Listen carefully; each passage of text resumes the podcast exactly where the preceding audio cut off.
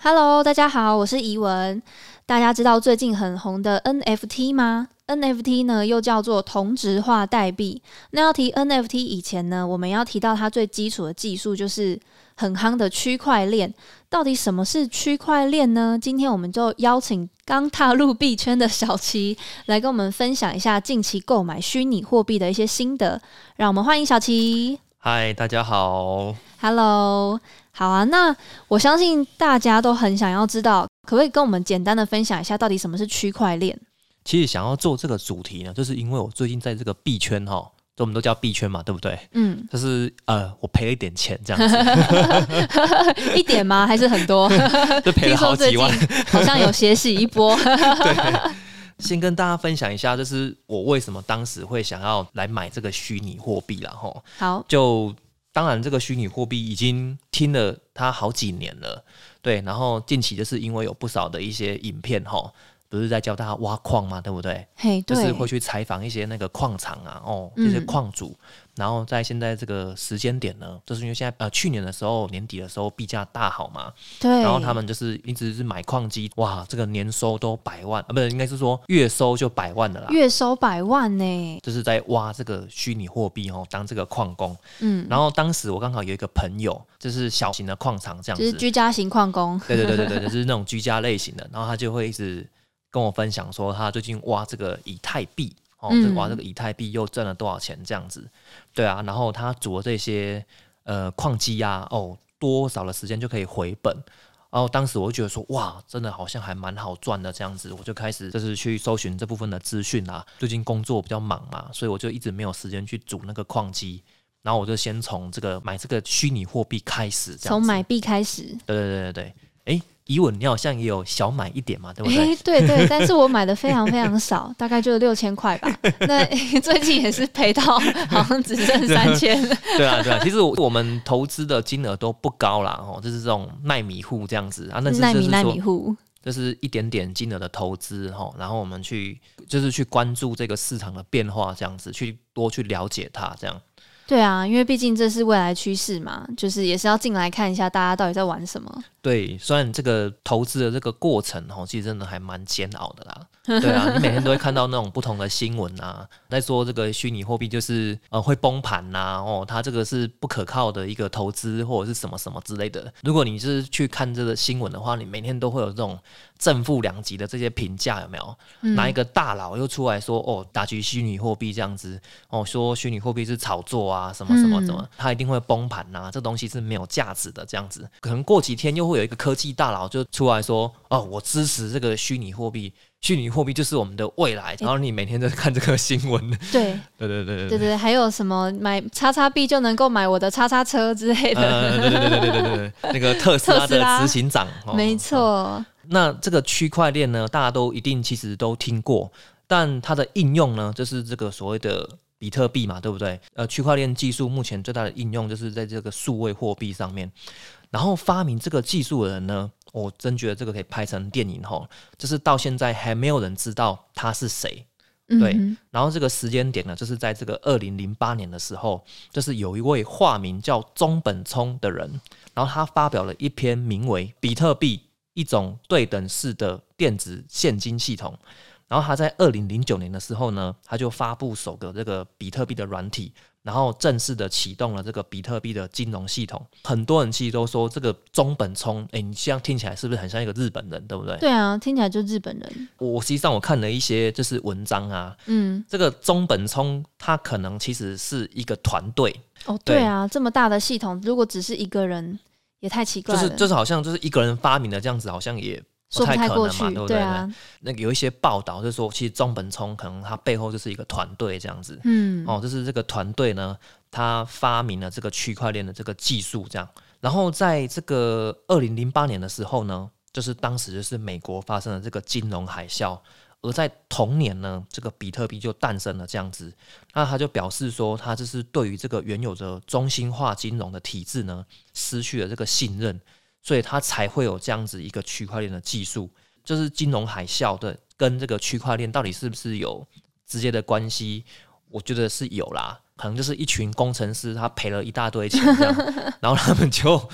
就是立来志发明嘛，一个对对对新对的对系对统，对我我猜可能是这样，因为当时就是金融海啸，应该不少人都有赔到钱，就是你有在投这个股票的话。哦，对啊，不无可能。当时这个美国的这个金融海啸呢，它也影响到了台湾嘛，然后嗯造成这个民众的恐慌。然后，但是这个二零零八年的时候，其实相信那时候我们应该还年轻哦，应该还也没什么钱这样子，二零零八年我们都还是小孩子哎、对啊蛮久就以前了哎、就可能刚出社会吧。然后那时候其实也没有什么钱，那所以就是这金融海啸，其实对我们来说是无感嘛，对不对？对啊，哎呀，然后我就是因为就是去看区块链之后，我去了解一下当时这个金融海啸哈，当然对我们台湾其实也是有一些影响。金融海啸发生了嘛，所以大家呢就会把这个银行里面的钱给提领出来，然后会造成就是市场的恐慌嘛，对不对？对。然后银行如果没有钱的话，那银行就怎么样？嗯，好问题耶、银行没钱的话就会倒。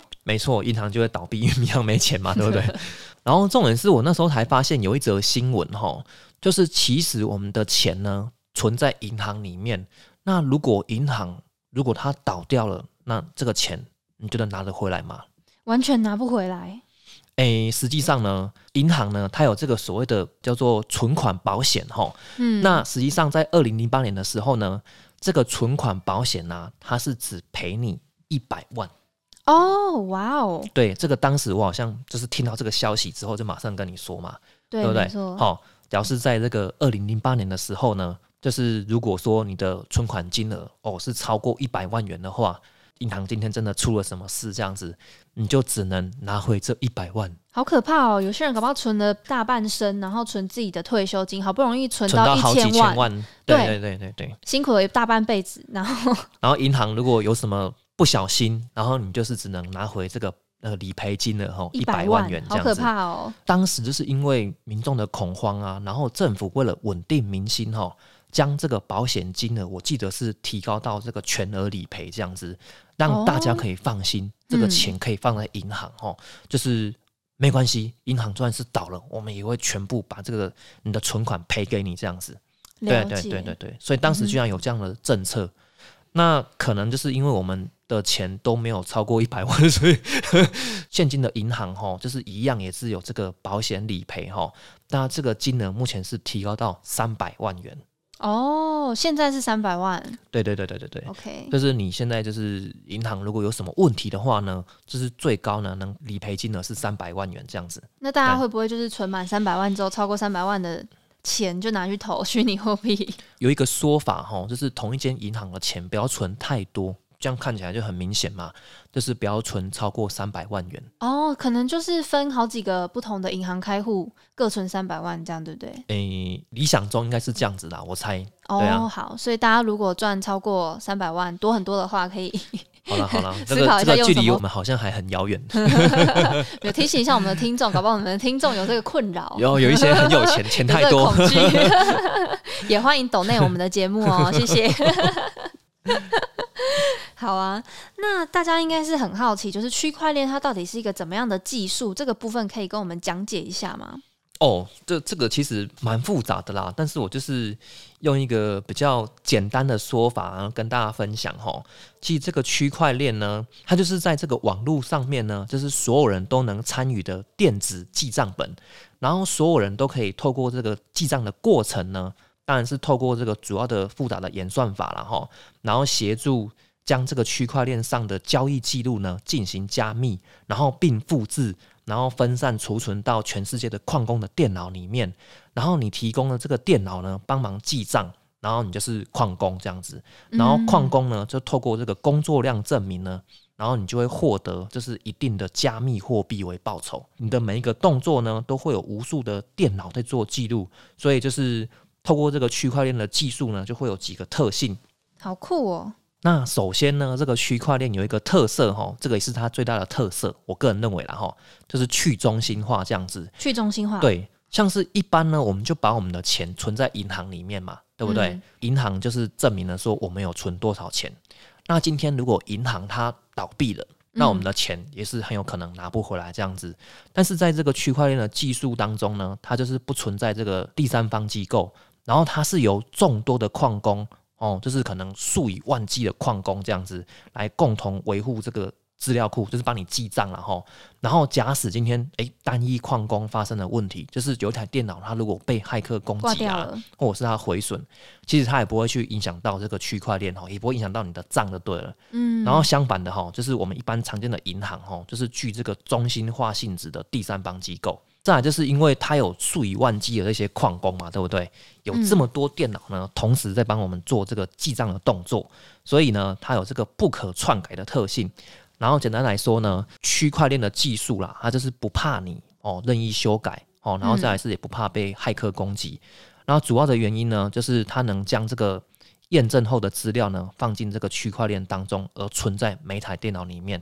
对哦，然然后再来就是它有一个匿名性，然后在这个区块链的世界里面呢，主要就是用这个你的账号啦，然后你的 ID 就是用这个英文呢搭配这个数字作为这个代码的呈现。然后如果你有投资这个加密货币呢，就是你就是可以看到说，诶，这个交易的这些记录呢，都是一连串的英文数字乱码，然后能保护用户的隐私。哦，原来如此，所以是英文搭配数字，目前我看到的是这样子啦。然后任何人的记录呢都可以被搜寻到，但是你不会知道是谁。对啊哦，好，这样是我们以可以上那个以太坊啊，我们就可以看到一些叫做金鱼哈，就是 就是那些大户啦哦，他们正在买入什么币啊，或者是他们在卖掉什么币，嗯然后这都是会有记录的这样子，就是我们会看到他们的那个英文搭配数字的的那就是他们个的 ID 啦 ID 嘿嘛，但是我们不会知道这些人是谁。对，那刚刚有说到这三个特性，就是第一个是去中心化，第二个是不可篡改性，再第三个是匿名性，这三个对，很有趣耶，区块链的技 术。对啊，对啊，对啊其，实这个技术是很复杂，但你可你把它说的蛮清楚明了 的，哎、还可以啦哈，还可以。大家虽 然虽然我花点时间才理解这个东西，这样真的是蛮难理解的耶。对 啊大，家有兴趣也可以多去看一下。然后这个网络上面呢，如果你搜寻那个比特币披萨日呢，它就会跑出这样一个事件哦，然后跟大家分享一下。哦，比特币是在二零零八年的时候，就是被中本聪嘛，它发布了，对不对？嗯，然后在二零一零年的时候呢，就是比特币当时的价格哈，就是它一颗比特币的价格只有零点一一块台币。天呐，傻眼呢对！那时候那时候买比特币的话，你现在就不用工作了，对啊，现在就暴富了这样子，完全哦暴富哎。那今天呢，我来看一下目前这个比特币的价格哦，这一颗是多少钱？好，立马来查一下、嗯今天的比特币哦，目前的比特币呢，一颗比特币哈、哦、是一百一十万台币这样子，一百一十万台对，一币，百一十万台币。今天这二零二二年嘛，对不对？对哦，一百一十万台币。然后当时在二零一零年的时候呢，当时比特币一颗只要零点零点一块一，一块，哎、所以就是这个是几倍啊？已经20难百已已经难千万以难以计算了，你真的难以计算了。对啊，对啊，对啊，嗯千万倍了啦。哦，真的。但其实实不能这样说，是因为当时并不是零点一一块，就是刚发布的时候，其实它可能是零点零零零零零一块之类的，哦，刚对发啊布的时候一定是从也没什么也许价啦值，开对始对对对了对对对。嗯然后然后这种事其实我不是很清楚哈，就是当时为什么要去挖矿这样子，因为我个人认为就是当时的这个价格那么低，然后还给你这个报酬，其实可能我不是很懂这个意义在哪里啦。但是可能当时有不少的工程师，他其实是可能是喜欢或者是想要研究这个技术，所以他才会去挖矿，哦，对啊有对啊可能对。对吗？不然你他当时一颗比特币才零点一一块而已，你去挖矿，你那个电费都付不起啊。还有就是说，可能是对这个技术有前瞻性、有信任。就是先知啊，对啊，嘿啊就你嘿啊知道嘿这啊个技术十年、二十年、三十年之后，绝对是对啊，发对展啊，起对来啊，在那个时间点呢，就是就有一位美国的工程师哈，然后他就在这个论坛里面就询问说，诶，是否有人愿意用这个披萨呢来交换，就是一万颗比特币这样子？嗯，对，然后就发布了这个讯息。然后他在当年的五月二十二号哈，这个就是比特币那个披萨日的日期啦哈，五月二十二号，然后他就用5月22了他就用了一万颗比特币换了两片披萨这样子。天呐，一万比特币换两片披萨，这样我也 我也换。嗯然后这一天呢，五月二十二号呢，就被我们称作这叫叫做比特币披萨日这样子。再来呢，这位工程师，因为他还是有继续在挖矿嘛，对不对？然后他之后呢，就是等这个比特币涨到一美元的时候，就是差不多是三十块台币了哈。吼然后他要将手中的比特币全部卖掉，然后去买了一台电脑这样子。哦，对，没错。然后当时呢，卖他披萨这个人呢，他就拥有了一万颗比特币了，对不对？然后当时做了什么，你知道吗？他做了什么？他还是全部卖掉。啊，傻眼！所以他们两个都没有人变成富 翁，对啊，对啊，对啊， 可惜哦。对啊。然后，然后重点是，当然其实都不能这样讲了哦。谁知道现在比特币就是一颗会变成一百多万，对不对？对啊，其实的确是没有人知道啦。对啊。当然，这个后面有好像好像都是有去采访他们嘛，嗯，然后就嗯说：“哎呀，你当时有一万颗比特币，然后你现在就是当时通通把它卖掉换成披萨，你会不会后悔？”这样，那他说什么？其实好像都说不会啦，是一个事件嘛，一个过程这样子。因为他后来买了更多更多 币吧，呃、也 许已他，经赚回来了。也许他可能已经透透过其他币又赚了更多这样子。我觉得是啊，毕竟他这么早就投入币圈了。对啊，对啊，当然我看过很多报道哈，大家都说不后悔啦，我是不知道真的还是假的。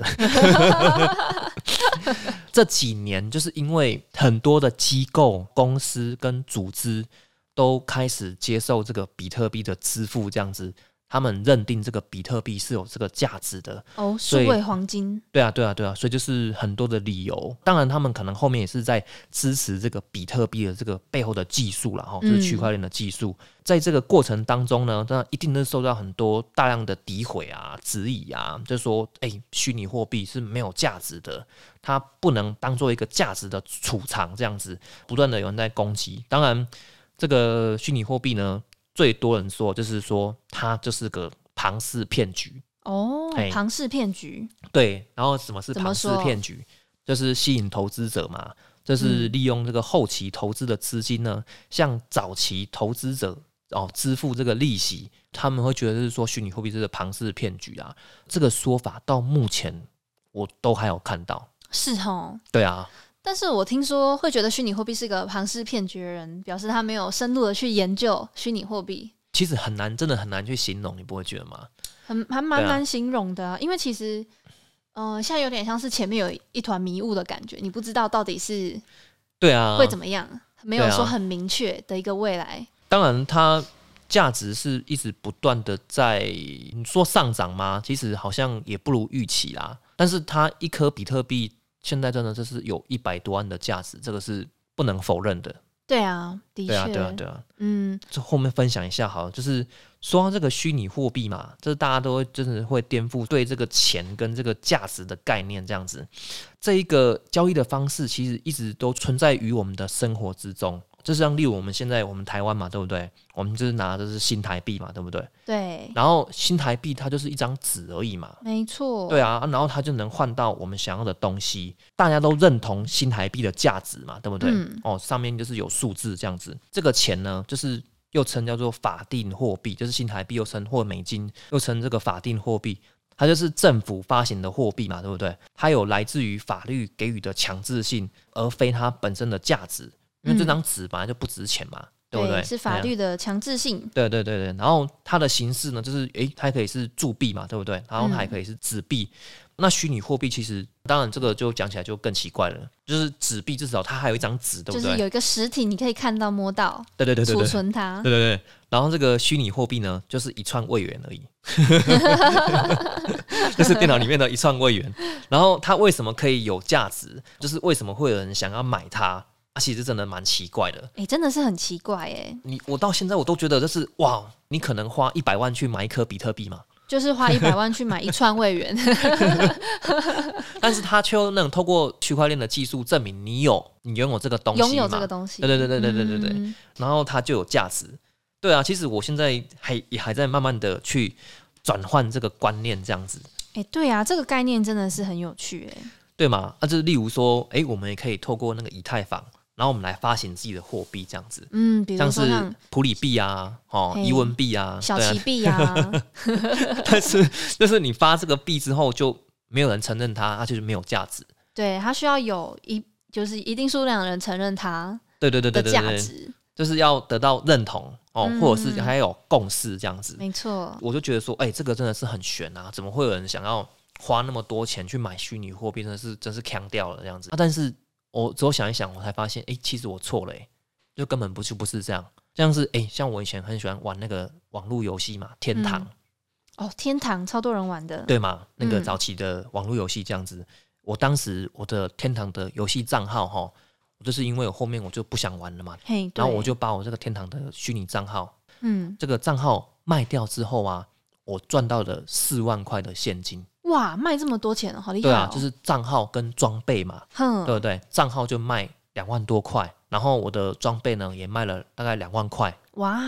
啊，重点是，诶，为什么有人愿意花四万块去买天堂的账号，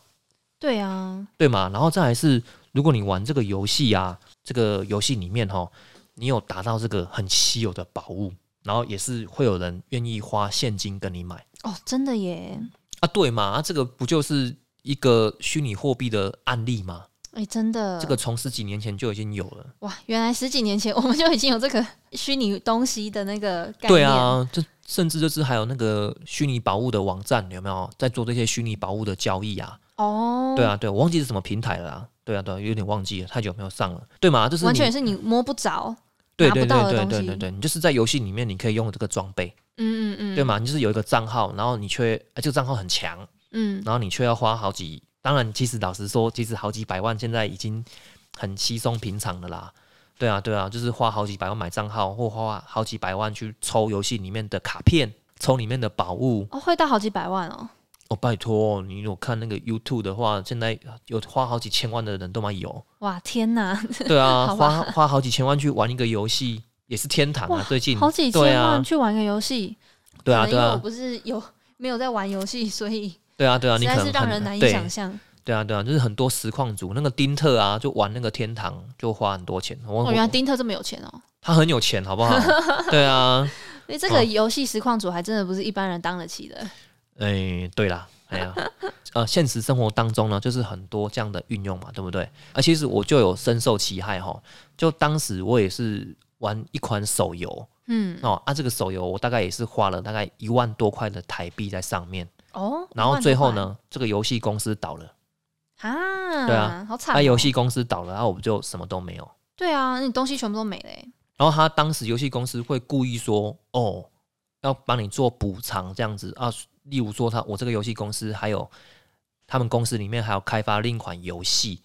然后就是说哦转服或是就是你旧玩家哦转过去这个游戏里面，他就会给你一些优惠这样子。哦，原来嗯对是这啊，啊样谁谁想要买单？对啊，已经被你弄过一次了，我怎么还玩你这间啊游戏公司的游戏？对啊，对啊，那、其实很扯嘛。这个就是我们这个这个可以叫做中心化游戏嘛，就是这个游戏公司它决定了你的一切。是啊，对啊，他想要你这个角色强就强，他想要你这个角色弱就弱这样子。对，中心化的概念，然后他就诶，他就为了吸引这些玩家哦，就是去花这个新台币，然后他就把这个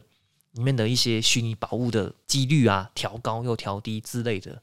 为就是就是为了要吊你花钱买没买错，东没西、错，买没错装、没买错宝物之类嘿的。嘿然后就是把那个游戏里面的那些很珍贵的那个虚拟宝物、很稀有的虚拟宝物，几率就调到超级低这 样子，那你就是想打都打不到这样。对啊，你就是必须要花那个花钱现金买。就是说到游戏最有名的就是这个以太坊的创办人，我们都叫他 V 神啊，然后 V 网络上面神都叫他 V 神。嗯然后他创办了这个以太坊嘛，嗯，然后这个以太坊的虚拟货币呢，就叫做以太币。哦，这大家都一定有听过。这个以太币呢，嗯以太币对，以太币目前一颗哈、哦，目前呢、啊，我刚早上看了一下，目前是七万多块。对哦，又掉了吗？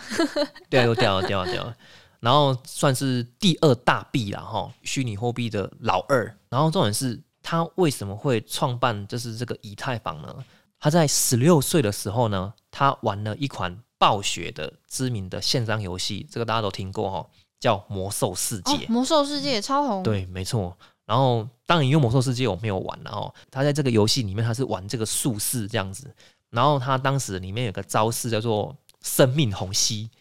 哎，然后听说这招式很生命强虹，吸对，没错，就是可以吸血可能之类的啊，很强。重点是在一次改版的时候呢，然后他这个招式就被削弱很多，然后他就去跟这个暴雪的公司去抗议这样子。重点是，当然一定是没有没有屁用嘛，那不会对啊，鸟你这样子。他根本不对啊对理啊你。他就在这个二零一三年的时候呢，他就创立了这个以太坊这样子。他当时就有提到说，现在玩的游戏呢，都是这个中心化游戏嘛，对不对？嗯，就是你看这个游戏里面的任何的规则都是游戏公司所制定的，哦然后没错角色的强弱啊、掉宝的几率之类的，然后今天游戏公司只要一倒啊，不管你是多强的台币战士都没有用，这样子诶哎真的，一切都一切都没 了，一切归零，这样哈、让你回到现实世界当中。直接打回现实世界。对啊对对，也也好了哈，也好了。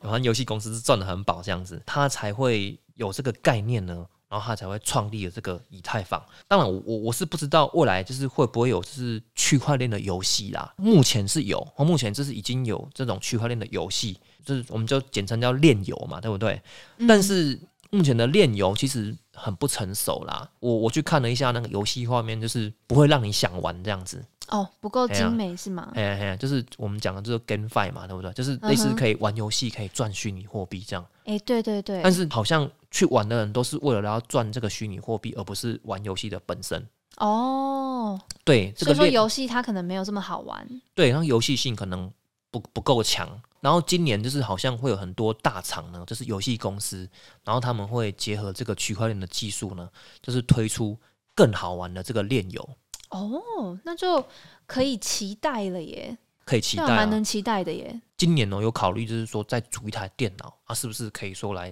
打这个链游这样子，跟一下、哦天哪，跟一下这个时代的趋势嘛，哎对，不对真？的耶，对啊，对嗯啊，哼对啊。应该是蛮不错，蛮好玩的。好，那我们今天感谢小琪的分享，我们下一集呢会再分享，比如说像挖矿赚钱啊等等的一些经验。那我们就下集再继续喽，感谢大家，拜拜，拜拜。